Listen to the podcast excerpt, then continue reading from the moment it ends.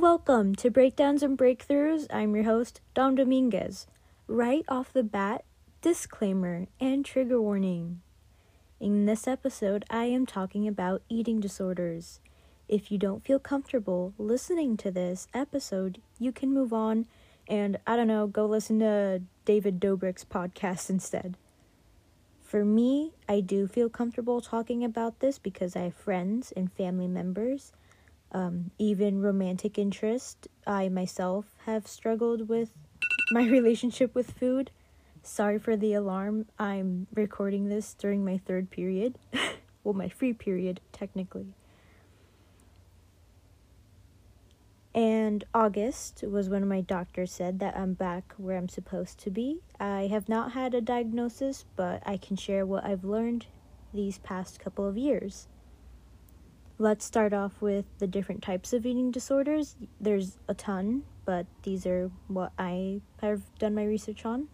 This is supposed to be informative. Please do not self diagnose yourself. Okay, orthorexia is an obsession of eating healthy food and only that. Clean eating is very trendy these days, and a person with this focuses on food planning and ingredient lists Hold for plane, if you can hear that. They can get really frustrated when their eating style has been changed. Healthy eating is fine, but it can eventually get to a disorder, and this is it. Nocturnal, sleep related eating disorder. People with this might eat and not even know it. You can have strange food combinations, for examples like eating pickles with hot sauce. You can have these nighttime eatings due to depression or because of bulimia. This actually affects about 3% of the population. If you make if you wake up with weird burns on your skin, then you might have tried to make a meal last night and didn't know it. Pica, P I C A, is an eating disorder of eating things that aren't food. This doesn't come from an already pre existing disease. Eating paper or ice, something that is flat out has no nutritional value, even eating clay or something. This can be due to stress and it can get harmful because you might end up eating something that's poisonous. Avoidant or restrictive food intake disorder this means you have a distaste in the smell of food, you're under eating and losing weight, you can experience deficiencies. If you're at a holiday party, you avoid the meal altogether and you may not even eat in front of people. If you avoid eating meat or fish, you can be lacking iron, meaning you don't have a lot of healthy red blood cells. If you stand up too fast and get dizzy, this is a sign. Avoiding foods can mean you're not getting your daily nutritional intake. I am guilty of this one.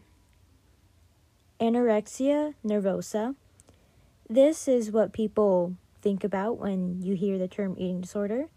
Uh, this is someone who's obsessed with perfecting their body image.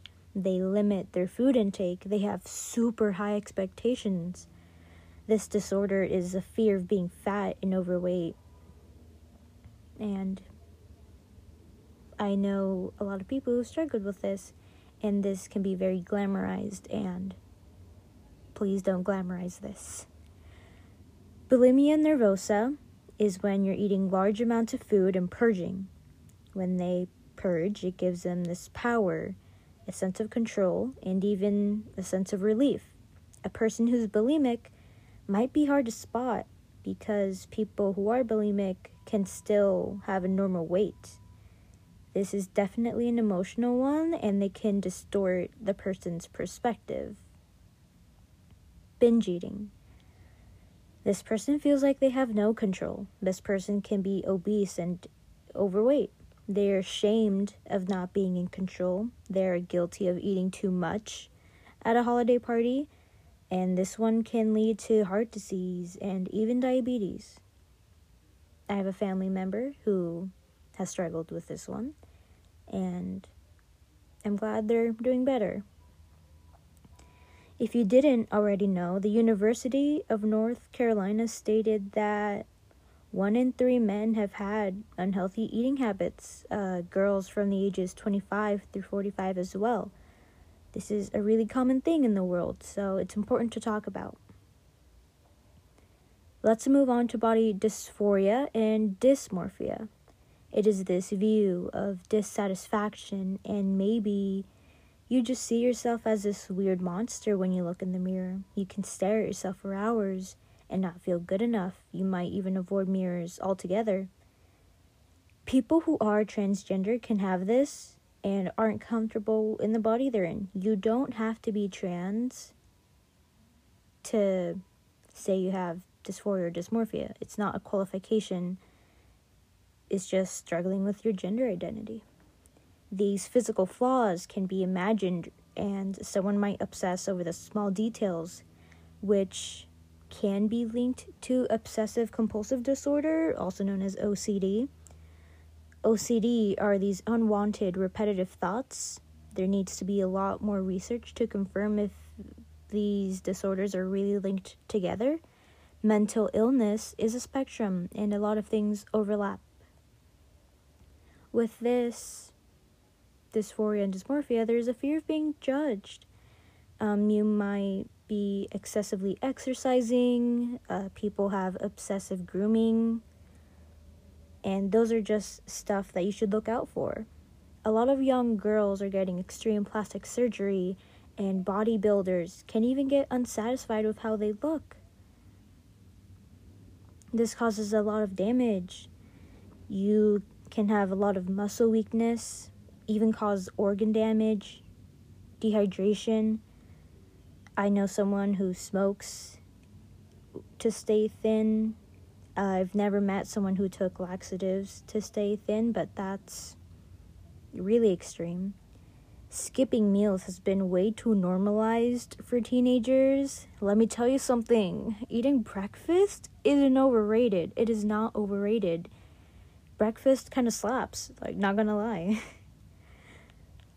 when you look at the scale for too long and seeing the number go down, it can feel like a reward to people. People who have some type of eating disorder or a deficiency, they can have a lot of hair falling out, or maybe they're growing too much hair than usual. The skin changes and looks dry, it doesn't look the same because there's no nutrients getting to it, it doesn't feel as plump or as fresh as it once was. If someone or you're feeling cold and you don't ever feel warm, it's a sign that something is wrong. Your nails might even be super brittle and they just break easily. I know a sign of someone who's anemic is that their eyes have just turned blue, like this blue tint, and it's not really talked about. I talked to someone online about it and they're anemic, so that's what they told me. Anxiety and depression can lead to eating disorders. Anyone can have an eating disorder. It's I don't understand why it's so common, but it makes sense. In western culture, in this part of the earth, it's been it's been glorified just to stay skinny because that's what the beauty standards are. And you don't have to listen to that. Everyone comes in all shapes and sizes and don't compare to don't compare yourself to someone who has a completely different body shape than you. Just appreciate the person and appreciate the body you were born with. Despite the flaws, the flaws they make you powerful. I want to make it clear that eating disorders aren't just for vanity purposes. That's a really big misconception. Feeling worthy of having food and being valuable enough to eat is a question that a person with this can think about. Even when you're exposed to trauma, you can feel powerless a lot of the time, and having control over something is nice. Feeling numb is a common thing when you're exposed to trauma, and food can make you feel something for once. If you are in a relationship where the other person wants you to lose weight and look a certain way, this is the sign, leave them. They're not good for you. What the what the heck? No, no, no, no, no.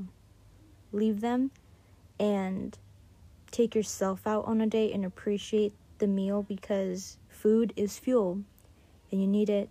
And if you're around like 15, start eating fruits and vegetables now because your metabolism will change in five to six years. You want to be healthy, okay?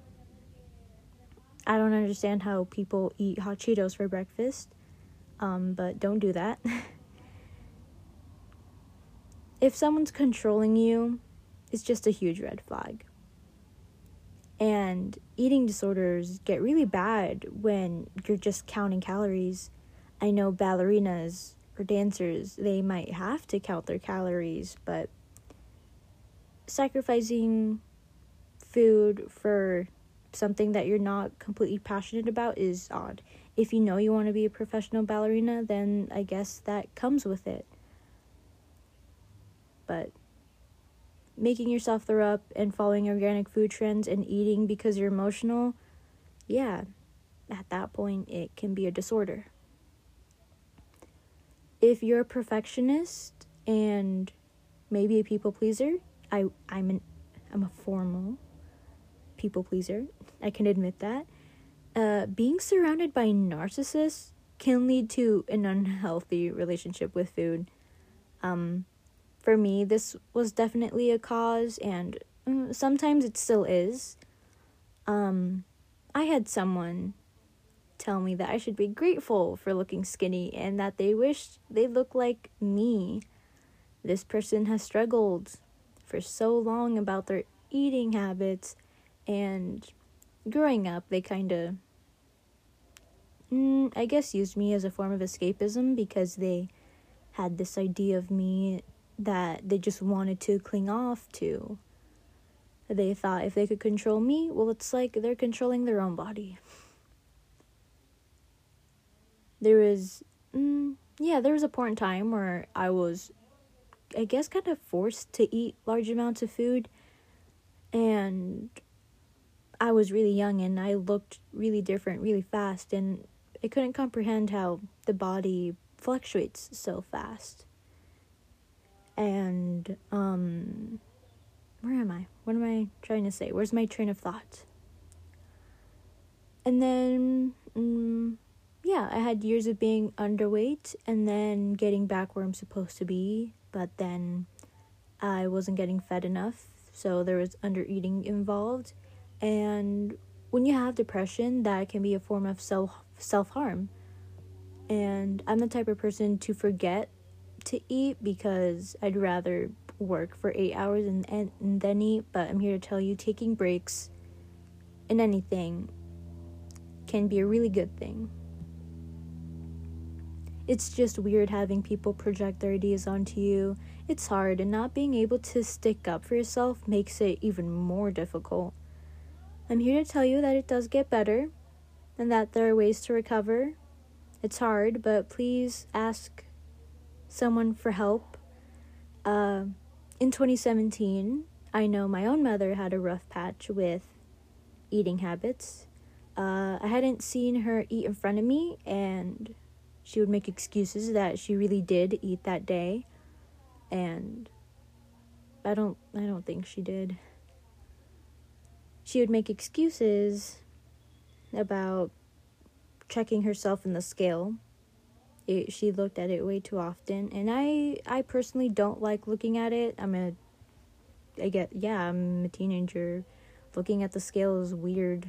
I don't want to look at the number because i know i'm small and if i'm having a deficiency my doctor can tell me that and i don't need to say that i'm my own doctor and that i'm a professional because i'm not i'm really not my mom had physically looked different. That was the skinniest I had ever seen her, but she wasn't happy.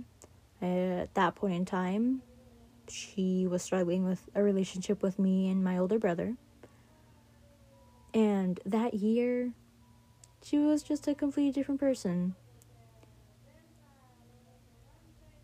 As for me, my unhealthy relationship with food started at seven years old.